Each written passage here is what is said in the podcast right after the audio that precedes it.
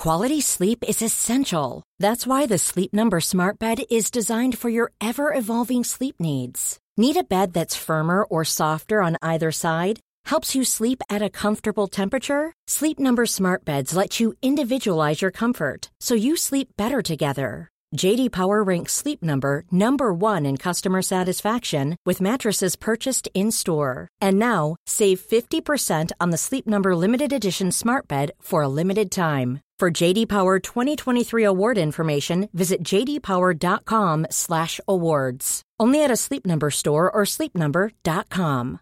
Hey, I'm Ryan Reynolds. At Mint Mobile, we like to do the opposite of what Big Wireless does. They charge you a lot, we charge you a little. So naturally, when they announced they'd be raising their prices due to inflation, we decided to deflate our prices due to not hating you. That's right. We're cutting the price of Mint Unlimited from $30 a month to just $15 a month. Give it a try at mintmobile.com slash switch. $45 upfront for three months plus taxes and fees. Promote for new customers for limited time. Unlimited more than 40 gigabytes per month. Slows. Full terms at mintmobile.com. Even on a budget, quality is non-negotiable. That's why Quince is the place to score high-end essentials at 50 to 80% less than similar brands. Get your hands on buttery soft cashmere sweaters from just 60 bucks, Italian leather jackets, and so much more. And the best part about Quince, they exclusively partner with factories committed to safe, ethical, and responsible manufacturing. Elevate your style without the elevated price tag with Quince. Go to quince.com slash upgrade for free shipping and 365-day returns.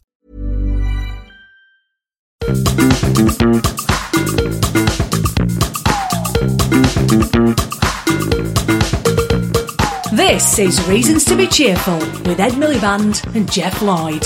Hello. Hello, sweetie. Hello, darling. hey, I've got evidence that this podcast is actually changing lives. Go on. Well, it's changed my life. After last week's episode on plastics, Yeah. I've stopped using cling film, I've That's stopped great. using tinfoil. And stopped buying the Lucozade. Yeah, why are you so obsessed with the I idea don't that I'm know. drinking a lot of Lucozade? Yeah, so I'm obsessively putting stuff in Tupperware now, and it's it's such a good feeling. That's good. I'm Uh, thinking of having a Tupperware party. don't, d- d- don't call me. Uh, right. No. So I had a thought on this after the last episode. I don't know why we didn't think about it or, mention it. There should be public water fountains at train stations, in public spaces, all of that. You know, why do you end up having to buy plastic water bottles? Because there's nowhere to fill up a, a water bottle. Yeah, and what's interesting is my wife is American. Yeah. And she lived in New York for 20 years. Everywhere you go in New York, there are water fountains. And Definitely, definitely, definitely. I think it's because the companies probably don't want it because it means. I mean, it's maybe completely wrong, but but because they, otherwise then they wouldn't be able to sell so many so much water. I mean, if there was public water fountains, my wife is very good at when we're at an airport or something finding the water fountain, but they're pretty few and far between. But I hear what you're saying, but it, using America as an example, surely if anywhere is going to be capitalism, Yeah. water bottles gone mad, you would Yeah. expect it to be there, and they've got water fountains you everywhere. can fill up there, you can fill up anywhere. That's right. They've got one at our leisure centre, and I, I went to use it the other day. Yeah, and gonna it be an took- interesting story. took- Sorry, I was just being. nice. I was just being silly. Yeah, carry, carry on. No, no, I'm No, really, no, no, no, I'm really interested. I want to know about the leisure centre. I'm you never- went to fill up at the leisure Never, centre. never telling you no, I really story. want to no. know. Oh no, It's- that's it's what my be- mother used to It's do going to be an un- unresolved story. No, it's, like, it's going to be like going please. ba ba ba da da da. Please, please, I want to know. about the- It's unresolved. I, I want to know about the leisure centre. No, Honestly, I'm no, think Ed. Think of hopefully, listeners. you Think will of the learn listeners. for future episodes. Think not of the- to be quite no, so facetious. Think, of the listeners. I, I'm going to. They want to know the leisure centre story, don't you, listeners? The trouble is now there is so much weight of expectation on Yeah. the leisure centre story Yeah. that it couldn't possibly No, be a honestly, good this story. could be like the new even se- if it this was could be like the new Freud serial. telling it. This could be like the new serial. Honestly, you know what happened at the leisure centre? People will be like doing sketches of the le- leisure centre, the car park, Yeah, you know, the route you took, where was Gene, you know, all of that stuff. Reddit threads. Tune in next week for Yeah. what happened at the Uh, leisure what centre. happened at the leisure Yeah, centre. Yeah. Um, right. So aside from the leisure centre, what are we talking about this week? right, we're talking about quantitative easing. Do you know what quantitative easing is? I do. It's, did- when, oh, it's, you- it's when the government pumps money into the uh, Yeah. economy to try and stimulate it. I mean, honestly, this is like hard to get your head around, but it is basically the government printing money. And the question about quantitative easing is because I think it's kind of both simple and very complicated as to what happens, what happens to the money.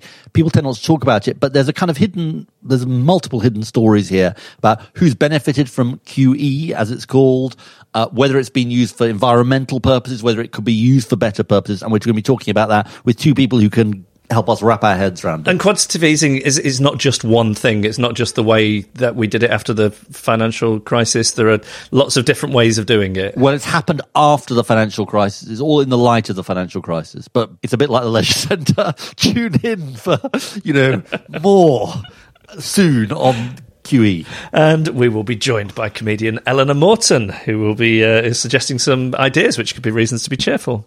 Can I tell you my reason to be cheerful? Oh, here we go. This is going to be interesting. Machado pinwheels the bat. Nobody on base, two men out.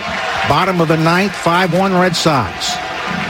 Sale winds, he fires. Swing and a miss, strike three, it's over. The Red Sox have won the World Championship. The Boston Red Sox beat the Los Angeles Dodgers 5 to 1. So, what do you think that was? Uh, something droning on about the Boston Red Sox. That was Joe Castiglione, who is No. the who is the color announcer for WEEI, which is the Red Sox radio station. Oh, shut up! Uh, just because of the Leisure Centre, and uh, it was the Red Sox winning the World Series, which they did uh, earlier this week. I'm a big Red Sox fan, as you know. I wasn't there for it. It was in the middle of the night. Oh dear. Um, all right, all right, all right. uh, now I know how it feels. Anyway, it's a big deal. Congratulations. Do you know why it's a big deal? No, Well, they were- you've, you've gone on about this before. Something to do with they've not won it for a millennium it or was a safe something. space. I thought it was a safe space. Have I made it an unsafe space? Yes, you have, centre? I, I want to take it back. Uh, it's an amazing team, best team, Red Sox team I've ever seen. After years of heartbreak, we now had heart lifting. Congratulations. Thank you. Uh, you were personally responsible in a small way, I'm sure. What's your reason to be cheerful? It better be good after that one. Tonight, I'm going to see a documentary about one of my favourite bands, Slow Club, Oh. who are on hiatus at the moment. Um, and it's sort of a warts and all documentary about what it's like to be in a band. They're a duo. Yeah. And w- when, when duos have been working together after a certain amount of time, these schisms, Yeah. these cracks start Artistic to appear. differences. Yeah, ex- it's exactly. often over One- the one- issue of leisure centres. so that's my reason to be cheerful. well, it sounds great. Reasons to be cheerful, a podcast about ideas with Ed Miliband and Geoff Lloyd.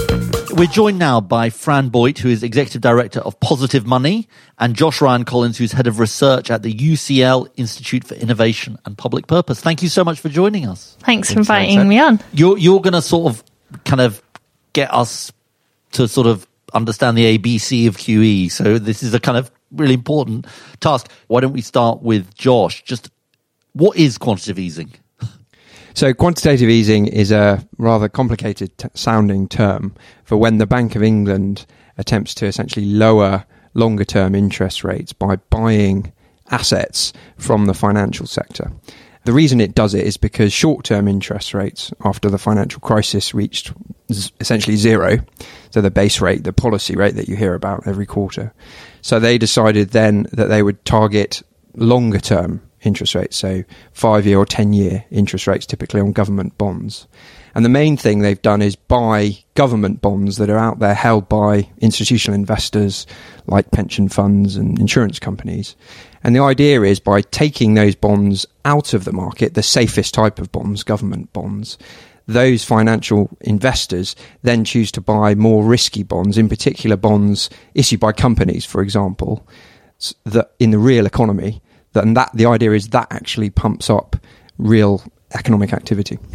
Do you want to add your own ABC of QE, Fran? Sure. I mean, that was a very good description of it. And the kind of theory behind it is that, you know, It's printing money, isn't it? yeah, so it's money creation by the central bank on a vast scale. 435, It- 445 yeah, and- billion by the Bank of England. yeah? Exactly. And I mean, the- that's a lot of money. Yeah.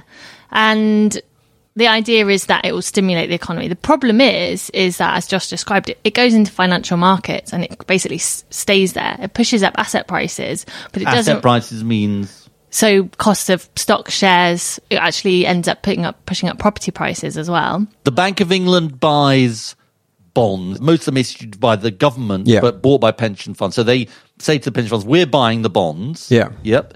The bond prices go up. correct? Yes, there- there's the, essentially there's because There's they're taken out of the market. Yeah. There's more demand for them. More yeah. demand, so the prices go up. Mm-hmm. What happens next? So then the the yield, which is the opposite of the price, the interest rate falls Yeah. essentially. Yeah. So the amount And- people get back on the Yeah. bond. So, so essentially, what you're doing is is you're replacing the bonds held by the, the institutional Yeah. investors with money, newly created money that been been created by the Bank of England, and the interest rate on Bank of England money is zero. It's essentially. Yeah, so that so what they want to do is use that money to buy other assets, which does have a return, does have a They higher being who, interest sorry? rate. The institutional investors, the Yeah. pension fund. Bank of England's buying from the pension funds. It's going to make them more likely to buy other bonds. Exactly in the real economy. That's a theory. Yeah. And it's good that the interest rates are low because it's cheaper for businesses to borrow. Yes. And then that Yeah. stimulates the economy. Yeah. Can, can I ask another sort of dumbish question? Like, There's no question that's dumb on this issue. okay, does does sort of pumping all this new money out of nowhere into the economy does it does it make the money is it worth less? Does it devalue it? it doesn't have that straightforward effect. And where we see it having the biggest effect is on um, wealth increases of asset prices, as I said. So, actually, by the Bank of England's own research, it's made the the top ten percent of households in this country richer by three hundred fifty k. Thousand, 350,000, yeah. Exactly. Sorry, three hundred fifty thousand each. So just again, the transmission mechanism. Lots of demand from the Bank of England for these bonds. Prices tend to rise. That includes stock market prices. Mainly, it's rich people who've got Yeah. money in the stock market. They get richer. Yeah, you can just imagine like more money for a finite amount of financial assets. Yeah. They go up. Yeah. But the point behind it was it was trying to get, as Josh said, banks to lend and trying to get a stimulus Yeah. in the real economy where most people live and work, and it didn't do that. And it had, And so you think it hasn't really supported economic growth? You've said it's had these sort of problematic distributional effects, but you don't think it's really supported growth because the Bank of England would say, would they? This has helped stop the economy, you know, going off a cliff. I mean, positive money's position is always Yeah. like, maybe it was the best tool available in a hurry Yeah. in 2009 when Yeah. it first started.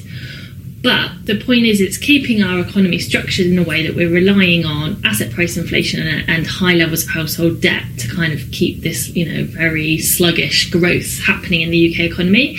And now we're at a stage where, you know, wealth inequality is obviously like really out Yeah. of control in this country And it's made it worse. it's made it hugely worse and so the negative consequences massively outweigh the positive ones and 10 years on from the crash we need to be thinking of doing things differently Right. you know they, they expanded the qe program two years ago after the brexit announcement um, so we were you know very much we got a you know a letter signed by loads of economists saying this is this isn't a good idea we could be doing things differently Okay, we're going to come on to that in Yeah. a minute. So you're in the same camp on this? Broadly speaking, yeah. I mean, I think it's fair to say that QE did uh, prevent a worse recession and uh, it stabilised asset prices. Yeah.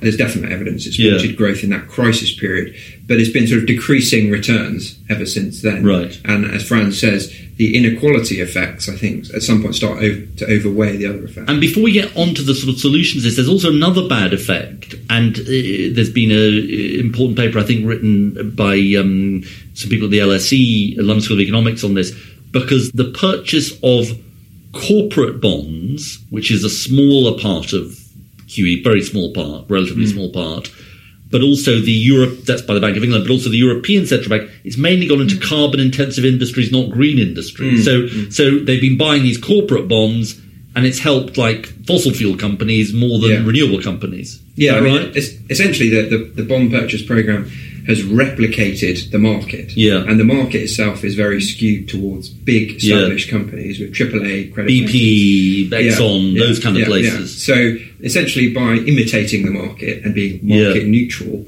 the bank has effectively created a bit of a carbon lock-in and a skew towards carbon-intensive sectors. And I, yeah, I think the corporate bond purchase scheme and, and QE in general like brings into the spotlight a bit a question mark over the role of the central bank and how monetary policy works with um, fiscal policy essentially. And you know, there's some serious critiques over corporate bond purchases because mainstream orthodox thinking is that central banks are neutral. So the idea that central banks then go and pick corporations and buy their bonds is problematic for, in terms of mainstream thinking. And then the fact that they are choosing disproportionately corporates with high fossil fuel sectors is again I mean, the figures are quite shocking. This is a paper by Dimitri Zenghelis and colleagues at the LSE. It says that 62% of the European central bank purchases, I think I'm understanding this, uh, we've gone to manufacturing and electricity production, and 49% in relation to the Bank of England. I mean, that seems all that seems very concentrated on broadly carbon yeah, intensive. the, the central banks essentially don't discriminate between carbon Yeah. intensive or non-carbon intensive. And like where we are with central banks and climate change is like it's been exciting how they've they've stepped forward and Mark Carney in Mark particular. Carney, and they but they're looking at it through a risk and financial stability lens. Yeah. they're not so happy about being pushed on their monetary policy operations, and that's where obviously Josh and I and, and others are are doing to say, well, it's incoherent to say you understand climate change is a risk to financial stability, but your monetary policy you're just ignoring climate change. Um, but I think you know there's that whole bigger question of you know, should central banks be choosing uh, corporates to buy bonds in? Like, isn't that a role for fiscal policy? For making? government, for, in other words, government Yeah. spending, fiscal policy. And therefore, the whole question of monetary policy and fiscal policy and how they work together comes into question. You know, that's obviously what positive money works on as well. So, can you give me some better ways of doing QE then? Sure thing. It is as simple as as creating new money. So obviously, people that want to see better jobs in the economy, you know, higher employment in sustainable areas, would want to see that money going to places that would create those jobs. So, you know, on a very simple simple level, it is just around where you direct it. Currently, we've seen the new money created just go straight into financial markets, into pushing up asset prices a very simple way of doing it would be crediting it to the government's account and they can spend it how they see fit. The different proposals on the table from various different economists or organisations like Positive Money have been looking at doing, at having different outcomes, basically. and so, th- there's something called people's QE. Is this what you so called? Yeah. So Is that what you're talking about? And what would that mean? So again, even people's QE has been talked about in different ways, Yeah. and depending on what you're trying to do. So, for Depending example, which people are talking depending on which people are talking about it, there was a, a proposal like a while ago by um, Colin Hines and Richard Murphy. Uh, actually, Jeremy Corbyn picked it up in his leadership campaign, and they were kind of just very specifically saying that this money created by the central bank should be going into government spending. So that would be like just building houses or yeah, buying what sort of you know building hospitals or schools. It'd be the government deciding that, not the not Yeah. the bank. there's kind of different lenses you need to look through. One, what what's your objective? Are you, are you trying to target um, inflation, or are you looking at increasing employment, or are you looking at reducing private sector debt? And what's your institutional arrangement for doing so? So you could create and allocate money through the Bank of England, or you know, but one of the reasons that this is quite a exciting and radical idea is that it does force the question of how do we get the central bank and the treasury to work together for kind of macroeconomic policy objectives, which is you know better employment or, or whatever we want to see. Yeah, so I mean, what I would say is there's been lots of different proposals. But There's been two main ideas about how you might do this. One of the main ideas um, that has been pushed quite hard by many sort of more right wing or free market oriented economists is this idea of a helicopter drop named after Milton Friedman, where you literally would just credit households' accounts with money. So Yeah. you give everyone one and a half thousand. Actually, Australia did I mean. Adair Turner, I think, Yeah, Adair former Turner's- director of the Financial Services Authority. Yeah, Adair Turner Turner's, of the uh, CBI has proposed something yeah, similar. Yeah, to it's, this. it's quite a popular Yeah. proposal. Um, I'm actually less supportive of that Right. proposal because I think there's a if you give everyone, you know, Yeah. the poorer people might might spend Yeah. it definitely on buy, buying Yeah. stuff, you know, and paying for their rent. But uh, richer people might not. Richer people might just save the money, or they might use it to buy more, even more expensive houses and you know invest in Yeah. in assets. So I think a better solution, a better approach, um, and I wrote a report called "Strategic Quantitative Easing" a few years ago on this, would be for the for the central bank to buy bonds issued by, for example, the British Business Bank or a Green Investment Bank if we hadn't privatised it. And that British Business Bank and the Green Investment Bank do what? So they they are essentially committed to lending to building houses, investing in green energy Yeah. infrastructure, Yeah. stuff that you know is going to actually support the economy in a sustainable way. Um, another option would be to buy to, to buy bonds for local to enable local authorities. To And how houses. is that strategic QE, as you call it, different from what is being done at the moment when they're when the Bank of England is buying bonds from. So, so, so at the moment, the, the, the banks buying government bonds mainly, also corporate Yeah. bonds, have already been purchased in the secondary market and hoping. the secondary market means pension funds and so on. Yeah, The, the, Yeah. the private sector's bought the bonds Yeah. already and hoping essentially that that money will be spent in the real economy. But in fact, they're free to do whatever they want. They can sit on the money, they can spend it on buying shares in other companies. So they being the institutional investors, the Yeah. pension funds, etc. So, so in a sense, it's unstrategic. And- it's sort of hoping the market will do the right forgive thing. me for being very, very simplistic about this, but if you had that British Business Bank or Green Investment Bank issuing these bonds, yeah. what, why is it better to have the Bank of England buying them? What, what does that get you that them just selling them the bonds on the open market doesn't get you? Well, you might get a lower interest rate, right? Which would be useful, Right. Um, so it's a way of supporting investment the Yeah. government wants to I mean, see. And the other point about when the Bank of England buys any kind of bond, it has a very strong signalling effect on the wider economy. It essentially says these kinds of assets are sound as safe, and everyone so it can crowd in more. Right, that's really finance. interesting. Yeah, I mean that's You support his strategic. QE. I do, and I think you know there there are various proposals on the table, and that in a way is in a way most close to what uh, the current QE looks like. And it you know there's absolutely no reason that they shouldn't, if they were going to consider buying 10 billion of corporate bonds, they shouldn't have considered buying some bonds in the Green Investment Bank, even though it's been privatised, or the Business Investment Bank. However, just building on the helicopter money proposal, I still think that that is an interesting one to consider because of where we are with high households and private debt in this and country. low, very low growth. I mean, the budget in this week, in a way, it's been the least remarked part of the budget. Yeah. It- you know, growth is like one between 1.3 and 1.6 percent, which is incredibly low for the coming years. And then we know there's some reasons, specific, specific reasons for that, but that is Yeah, and in- that's not good. Especially when, in absolute terms, our private debt is higher than it's ever been. It's like unsecured debt, I think, is around 300 billion. And, you know, that's the biggest kind of risk to financial instability, to destabilizing the economy again. So, you know, there's obviously some really good work on how we need to look at regulating high cost credit, etc. But a lot of campaigners and economists are coming out and saying we actually have to write off some of this private debt in some way, shape, or form. So advocates of, of helicopter money say, well, this is a way that you can basically give every household the same amount. Those that are Sounds indebted, too good to be write true, it doesn't off. it? does. And you said they tried it in Australia. Well, in Australia, they they did uh, it, they they didn't use the central bank to fund it. They just increased the deficit essentially, but it was effective in in reflating the economy. Um, and I'd agree with with Fran that I think if we had another crisis, that might be in the short term the best Yeah. the best option. So why don't governments just do this instead of borrowing money then? Mainstream heterodox economic thinking. No, sorry, mainstream orthodox economic thinking. And also, it's sort of funny, isn't it? Because when printing money was first announced, I remember George Osborne, Gordon Brown announced it. George Osborne attacked him, said, "Oh, this is terrible. We're now reduced to printing money." You know, and it then sort of became accepted because obviously it was a sensible thing to do. And it's a sort of there's quite a lot of convention that has already been broken. Yeah, in exactly. In doing QE, and obviously having QE and austerity at the Previously, was associated time. with the sort of Weimar Republic or Yeah. you know whatever. I mean, it was sort of was seen as kind of slightly crackpot, wasn't it? I don't know. We could talk more. Josh knows a lot about the where QE came from, and you know how it was kind of invented by Richard Werner at the Bank of Japan, and it wasn't really meant to be done in the in the way it's been done.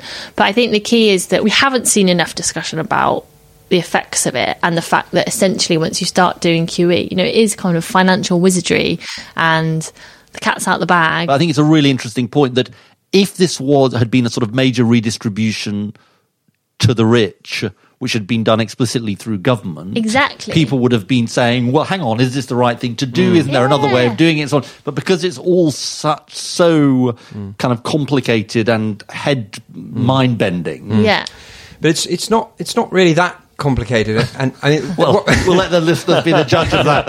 Yeah, I mean, it's, it's, it's, I mean, cent- the central banks buy government bonds all Sure, the time. sure, sure, sure. In the normal process Right. of monetary policy, right? Because they, they pump money into the economy when Right. they think di- uh, inflation is too low, Right. And they take money out when they think Okay, that makes it sound like it's high. more normal then. And all this is is, a, is an expansion of that normal operation on a very large scale in terms of the actual Right. procedural process. Okay.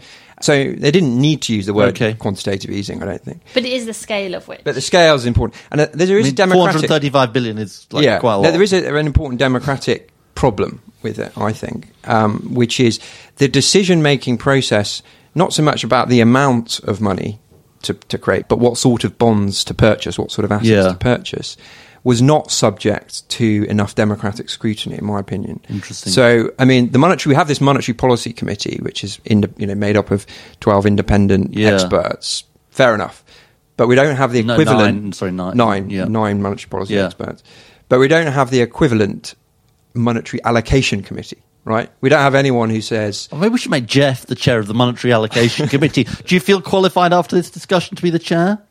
I mean, I'll have a crack at it. I think you'll do a better I think I'm job as qualified than- as anyone. I mean, look, you've been on Exactly. Radio 6, Radio 5, and, And Radio, Radio 2, 2, so, I mean, you know, you could do, you could be chair of the Monetary Allocation Committee. Yeah. You'll do as good a job as the MPC for sure. But the, um, the the point I was, I was just trying to make, sorry, was was that um, actually the decision was basically made by the governor and the two deputy Yeah. governors behind closed doors, no real scrutiny whether to buy government bonds, whether to buy corporate bonds, you know what what to buy, um, and I think that's an issue. What's the barriers to introducing this? I mean, you know, people, some people might say, well, this all sounds very, very like free lunch. And what if the financial markets thought, well, this is just sort of spending gone mad, blah, blah, blah. Is that a barrier? Is that real? Is it non real? What? I mean, the some of the financial markets think helicopters on its way. There was a poll done Right. of, of hedge funds that showed like I can't remember the exact figure, but a lot of them thought that helicopter was going to have to Wow. happen in one of the most advanced economies in the next Wow. kind of few years. because of the private debt.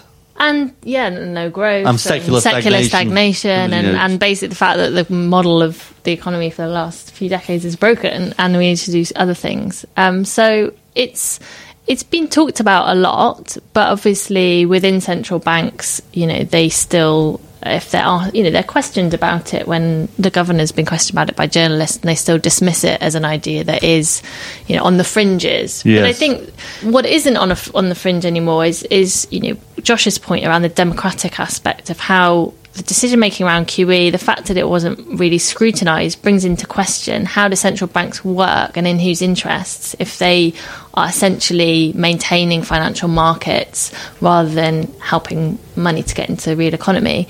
And so where the conversation has shifted is around, you know, there's an understanding that monetary policy isn't this neutral um, tools that, you know, technocrats just go and do their very neutral work in the Bank of England. Actually, you know, it has real social outcomes and economic outcomes and it is political, essentially. So, um, It needs to be, this needs to be the subject of democratic debate, is what you're saying. exactly.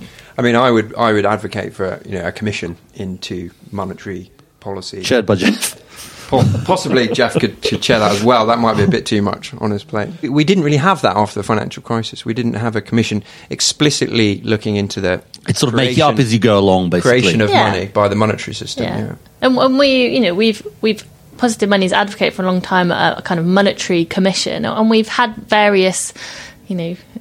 f- fragments of political support across all wings, you know, but obviously now we've got Brexit and and it's kind of gone out the window in terms of the Treasury Select Committee. But the Treasury Select Committee do get this stuff. So just before the 2017 election, they were they were in the midst of doing a, an inquiry into QE and its problems, and we were submitting and I- Right. I was due in to give oral evidence, and then the election was called, so it got dropped, unfortunately. Right.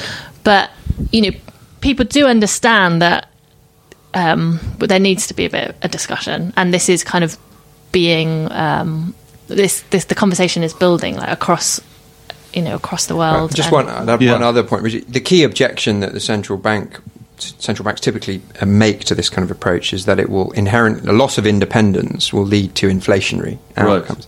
Now that argument's become increasingly weak in the last Because 30 inflation is years. so low. Because inflation's been below target Right. since the crisis, almost everywhere. So the bank, central banks have been consistently missing their target. It's been too low. So I think you need to. And what has been happening is enormous asset price inflation. Yes. House prices going up, price of shares has been going up. So there needs to be a configuration there, reconfiguration. And do any countries do quantitative eas- easing in the way that you recommend? No.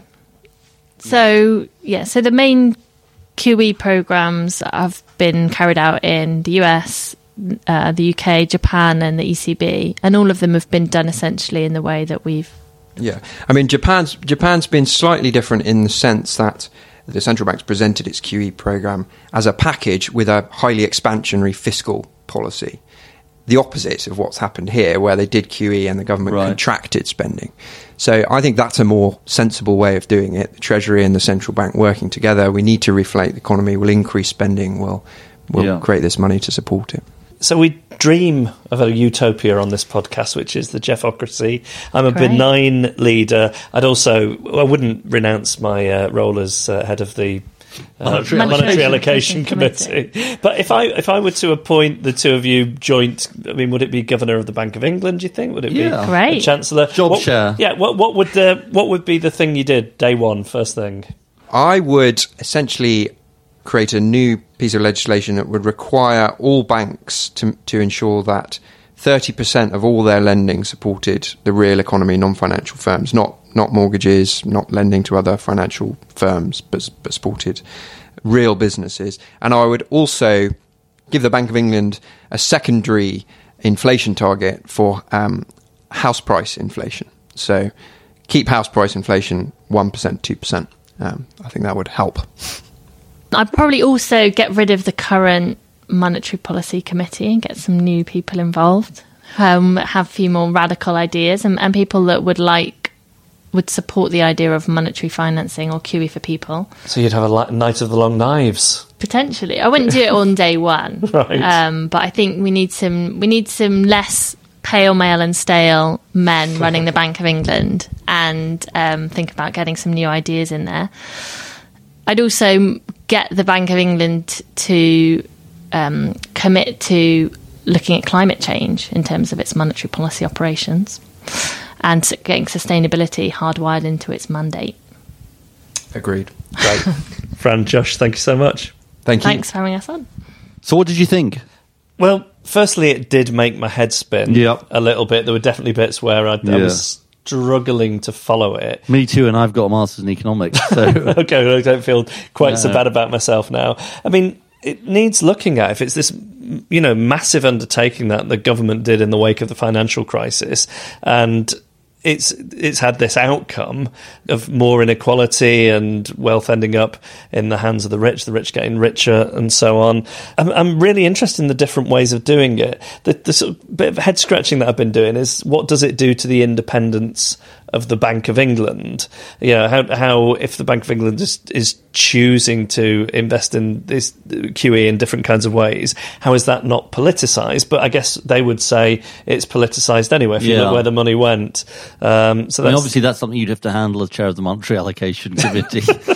um, yeah, I think your analysis I kind of really agree with. I think, I think the reason it's good we did it is that you know, there's been this massive undertaking, massive impact on the economy, on distribution, on who's being supported, with no public debate at all, but it's so head scratchingly confusing, complicated, and hard to understand. And I think it is right that there's a debate about it. I think you're also right to say, well, maybe people would say, well, this is interfering with the Bank of England, but I mean, they're having a massive distributional impact apart from anything else. And how is that not a political sort of question? You're listening to Reasons to Be Cheerful with Ed Miliband and Geoff Lloyd. Small details are big surfaces. Tight corners are odd shapes. Flat, rounded, textured, or tall. Whatever your next project, there's a spray paint pattern that's just right. Because Rust new Custom Spray 5 in 1 gives you control with five different spray patterns. So you can tackle nooks, crannies, edges, and curves without worrying about drips, runs, uneven coverage, or anything else. Custom Spray 5 in 1. Only from Rust Quality sleep is essential. That's why the Sleep Number Smart Bed is designed for your ever evolving sleep needs. Need a bed that's firmer or softer on either side? Helps you sleep at a comfortable temperature? Sleep Number Smart Beds let you individualize your comfort so you sleep better together. JD Power ranks Sleep Number number 1 in customer satisfaction with mattresses purchased in-store. And now, save 50% on the Sleep Number limited edition Smart Bed for a limited time. For JD Power 2023 award information, visit jdpower.com/awards. Only at a Sleep Number store or sleepnumber.com. Selling a little or a lot?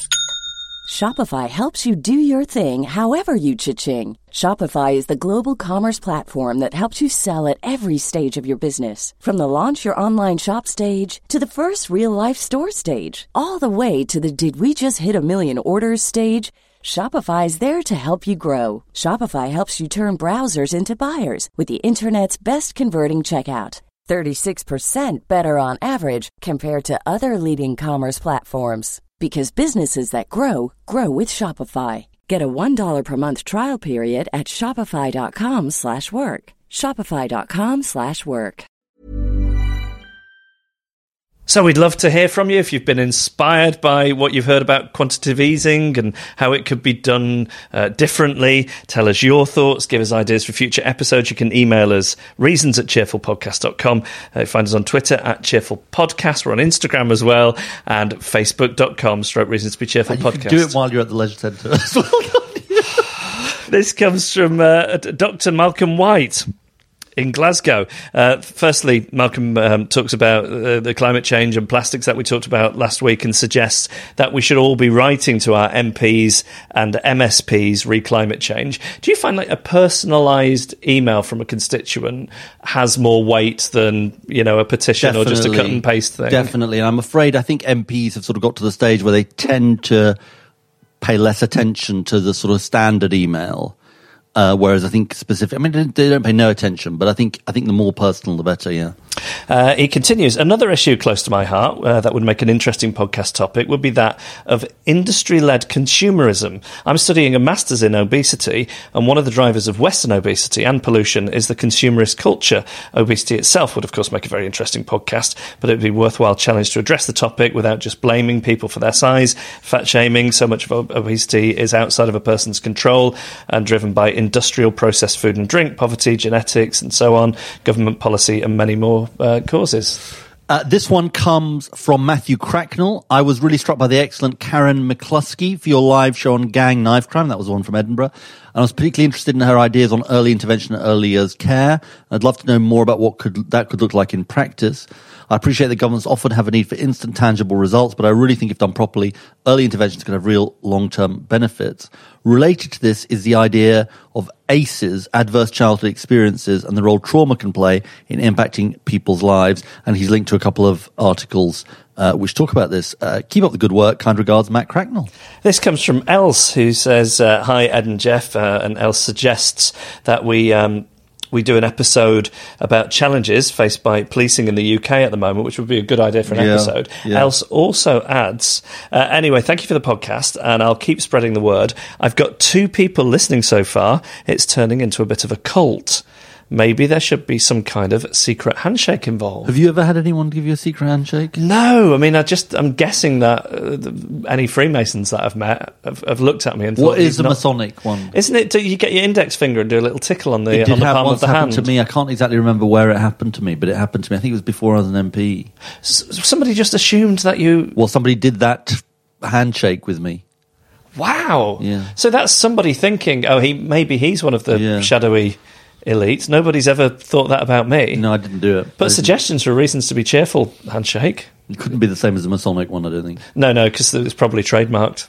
Probably. Uh, this one comes from Eva de Volk. Uh, Hi, Ed and Geoff. I have recently found my own reason to be cheerful. I've become involved with The Good Country. The Good Country is a new project by Simon Anholt. They've quite literally started a new country that everyone can become a citizen of. The ideas of people from all over the world who share the Good Country's belief in global citizenship, become a big international community, and show the rest of the world that working together we will have a much better chance of tackling global challenges like climate change, inequality, and migration. Citizens are empowered to learn more about these issues and contribute in whatever way they can, whether it's spreading the word about the good country or getting involved in drafting policies. When I joined, I immediately thought of reasons to be cheerful, as this seems like the kind of initiative you would cover on the podcast. That sounds great. I think a good name for it might be the Geoffocracy, rather than the. Good Country. Maybe we should suggest it's more catchy than the good country. Yeah. Email us reasons at cheerfulpodcast.com. Follow us on Twitter at Cheerful Podcast or search for our Facebook page, Reasons to be Cheerful Podcast. And joining us now to pitch some ideas, comedian Eleanor Morton. Hello. Hello. I, I'm looking at you, and straight away I feel like I have an ally. Because uh, a, a, a conversation that sometimes crops up on this podcast is Ed, you, you would move somewhere sunny in a heartbeat, wouldn't you? Definitely. Whereas Eleanor, you you look like me. You prefer to skulk in the shadows. Oh yeah, well I'm from Edinburgh, so that's what I'm used to. Eleanor, you've brought some ideas Yeah. along with you. Do you want to talk us through what's what's your first one? My first one is um, there should be a freelancer card, like a student card, discount card, and that is because we live in a world where people, uh, grown adults, still need discounts for things because um, the economy is terrible. Um, and this is mostly to benefit me and my friends. I think it's a really good idea. So, what would you be getting discounts on as a freelancer? This is like um, just everything, everything students would Rail. get. Yeah, rail, travel, um, mu- Buses. museums. You're going to get buses, do you? If you're a? Yeah, You do, yeah. Yeah, I think so. Some of them do. Entrance to things, uh, cultural stuff. What about coffee? Coffee, yes, because that's mostly what we. Do you get a student discount for coffee? Well, no, but freelancers drink a lot of coffee. They're Yeah. in coffee shops on their computers, Yeah, aren't yeah, they? yeah. Although I always feel guilty if I'm doing that because I think I'm taking up a lot of time. I always- Uh, so I try and buy at least That's a coffee every 45 minutes to That's compensate. really good. You're such, got such a social conscience. I do. You do. Why are you surprised about that? I don't know.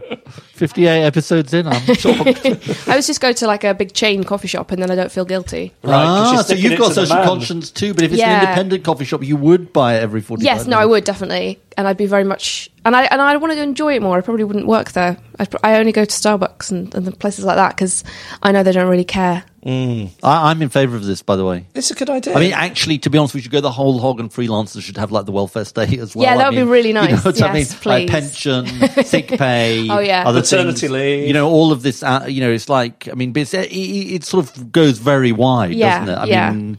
I was about to say Amazon, and obviously it's not freelancers, but it's a similar, No. it's Sort of a similar thing, stuff, gig yeah. economy. Yeah, and it's more and more. I think people are doing Yeah. freelance stuff and, and going freelance. So that would be nice, just because you know it does take uh, a lot of money to do a lot of things. All right, what do you uh, what do you have next for us, Eleanor? Um, all adults should get an adult box on their 18th birthday.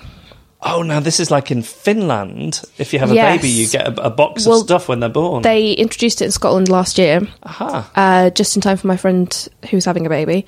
I thought it was just amazing. They had you get so much stuff. You get clothes, you get a little mattress, uh, you get uh, sort of feeding equipment, booklets on stuff. Dare I ask what is going to be in the adult box? yeah, I did think it sounded a bit um, Adult. What? Yeah. No, I mean, I mean, um, a booklet on how taxes work. Oh, I see what you yeah, mean. Yeah, yeah, yeah, yeah. Ah, right. I'm how to be your an a- drift. preparing you for being an adult. I see. So Mittens? mittens, yes, because it's cold. Mm, you're not talking about some naughty things. No, no, no. Things things that adults You need. could throw in a couple of naughty things. Yeah, no, I think I think condoms and things to be responsible. They're but, not naughty, exactly. But you know, I think maybe like a five pack of socks and Yes. just you know a recipe book, just a whole bunch of stuff no one teaches you at school. That Picture you, of wheat fields. Yes, lovely. just just for fun, just for for those naughty Adult things. colouring book? Yeah, yeah, that's good to stress. That's the thing. People do Yeah, it for that is the thing. mindfulness. It's very relaxing. What is an adult colouring book? Well, again, it's. I mean, Oh, I see. Small A. yeah. Right, I see. It's just lovely pictures and patterns. And, There's a Jeremy Corbyn colouring colouring book. I think. yeah, Is that right? Yeah. there's one for everything. Would you like it for Christmas? Uh, um, uh, No. it's making me think that maybe we should do a colouring book as merch. Maybe. Um, Right, okay, we're into the adult box, I think. yeah. yeah. Uh, what else you got for us? Uh, Parliament should be a moving roadshow. Yeah. So this would be like the Radio One Roadshow. They'd be throwing Yeah. out T-shirts, Yeah, playing there'd fun be games. Just obviously, I think you know it doesn't make sense in today's world to have a Parliament in one place. Because I used to work for an MP, Ooh, Chris Law in in the SNP. All right. Well, so you worked in I worked. Parliament. I worked. I worked in Parliament. Yes. Wow. Um, in Portcullis House, wow. just for a couple of and months. you lived to tell the tale. Yeah. Well, I sort of was like, this isn't a good day job for a comedian. You can't really do both. Or this isn't a good day job. But it was great to get a free tour of um, Westminster because it's about twenty quid to do it as a tourist. So was one. was So you'd one- recommend getting a job there to um, to to save on the admission absolutely price? Absolutely, yes. Yeah. No. So it became apparent, especially MPs in like in the north of Scotland and stuff, you have to work for a couple of days and then go home for a couple of days, and it just seems crazy the amount of travel. So if it went around the UK, I mean, I think in principle it's a really good idea, and I thought because we have to move out of Parliament, you know, Yeah. because of it's all It's falling, falling down. down, yeah. The, the, the, and I, so I thought, why can't we move it to Birmingham? But I mean, apparently the costs are sort of absolutely astronomical. I can imagine, yeah. Um, Why Birmingham? Just because it's Well, I don't know because I thought it was nearby. I mean, sort of, near, you know, you can imagine on HS2 when we move out, we'll be able to get Yeah. there quickly and blah blah. You know, Parliament is just like I don't know. I think it's incredibly off-putting for people. Mm. I think the whole thing. I mean, imagine if it came to a community, it would be a big deal. Well, that's the thing. You, but you could, you know, you could make it like Antiques Roadshow. You know, you could have events and you could talk to them. Is that a comment on the MPs? That's more the House of Lords, actually. Uh, that would be a whole different yeah, roadshow. So- I've discovered an 80-year-old lord. How much is how much is he worth? Uh, yeah, it would just go around the country and it would be big event. Everyone could go and talk to their MPs. Also, be and- totally transformative in terms of the sort of opening up and the accessibility. completely, yeah. Ah, I think if you could find a way of pulling this off, it would be really good. Okay. All right, what else you got, Eleanor? Everyone should be paid the same, which isn't funny, but I just think that's Mm, my opinion. absolutely the same. Absolutely the same. I mean, I really haven't thought about it enough. To so, so like your job is hard thinking up jokes and writing things out Yeah. of thin air. What would stop you from thinking, "Oh, I'm, I'm not going to do that. I'll just be um, a night watchman instead and sit doing a word search for, for eight hours." but that might be more useful to people. You know, people need night watchmen. But also, she loves doing being comedian, Yeah. don't you? Yeah, yeah, yeah. Sometimes. Are there any other? I mean, I can't think of a single other flaw with this plan. I mean, you could have more equal. The the idea is I that think more equal than now. I'm very Yeah. totally in favour of Yeah, that. yeah, yeah, definitely. because the idea is that like you know people think something like quite low paid like being a, a bin man is actually just as equal equally important to society as being a businessman or a lawyer or a banker or a doctor because if a bin man stops doing his job then that's pretty bad for the, the country you know everything's piling up and I mean, what must be right? I mean, our the way the market rewards, who it rewards for Mm. how much, is Mm. absolutely has no very little connection Yes. to social usefulness. Yes. I mean, I always think of people who look after the elderly. It's Yeah. what's such an important job, Yeah. and they get paid the worst wages. yeah, and also, you know, people say they work harder than someone else, but, you know, if we all Yeah. feel exactly the same amount tired at the end of the day, then, you know, haven't we all worked the same amount of, of, of you know, Is this part of the Geoffocracy? More equal is part of the Geoffocracy, is my guess. yeah, more equal. I think. I'm just thinking of lazy people like me. Well, yeah, I mean, I haven't spoken to an economist about it because I feel like they'd point out a lot of flaws immediately. Is your show about politics? I don't really talk about politics in my show because I just get too angry and depressed. But those are the ideas. Very good. Great. We like them. yeah, Eleanor Morton. Thanks so much. Thank you.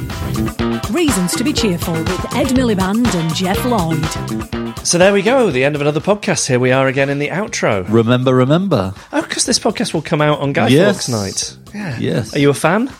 I'm a pet.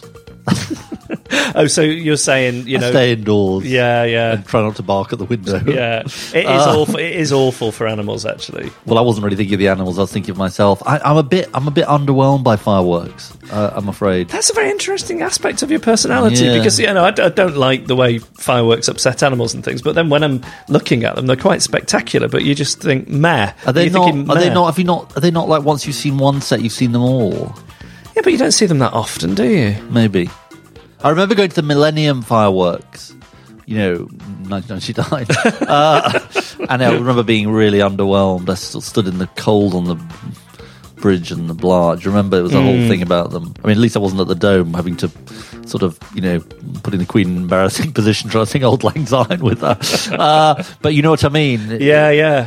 An interesting thing is, um, I, I associate fireworks with cold weather, crisp, cold evenings. Oh, that's quite nice. But my wife, being American, she thinks of hot weather because they have them on the Fourth of July. Ah. Isn't that interesting? They, must have different associations. Penny for the different guys sort of faded out, hasn't it? Yeah, I think it's been superseded by trick or treat, hasn't Yeah, it? Yeah, it is interesting, isn't it? The way these cultural trends. Yeah. But are you going to the fireworks? Uh, I'm not. I might sort of check a few bonfires for hedgehogs as, a, as an act of community that's service good. before. That speaks very well for you. yeah, Yeah, but no, I don't think so. Should we do our thank yous? We should. I'm going to thank uh, Fran Boait and Josh Ryan Collins for an excellent discussion. And I'd like to thank Eleanor Morton for excellent ideas. Emma Corsham produces our podcast. Uh, our idents were made by James Deacon, Ed Seed, composed the music and the Emily artwork, Emily Power. Power. Yeah. He's been a hedgehog rescuer. He's been a baked potato in tinfoil. And these have been Reasons to be cheerful.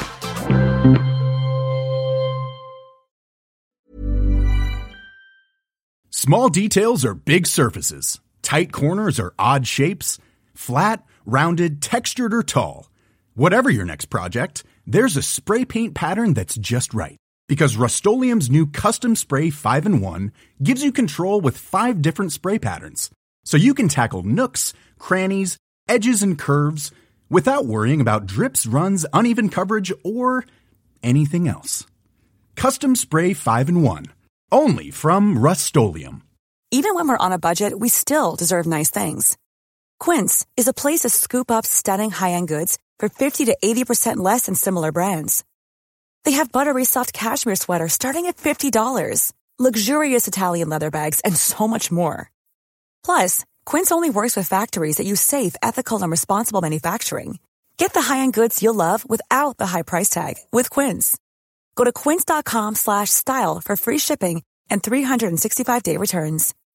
When you need mealtime inspiration, it's worth shopping Kroger, where you'll find over 30,000 mouthwatering choices that excite your inner foodie. And no matter what tasty choice you make, you'll enjoy our everyday low prices, plus extra ways to save, like digital coupons worth over $600 each week. You can also save up to $1 off per gallon at the pump with fuel points. More savings and more inspiring flavors make shopping Kroger worth it every time. Kroger, fresh for everyone. Fuel restrictions apply.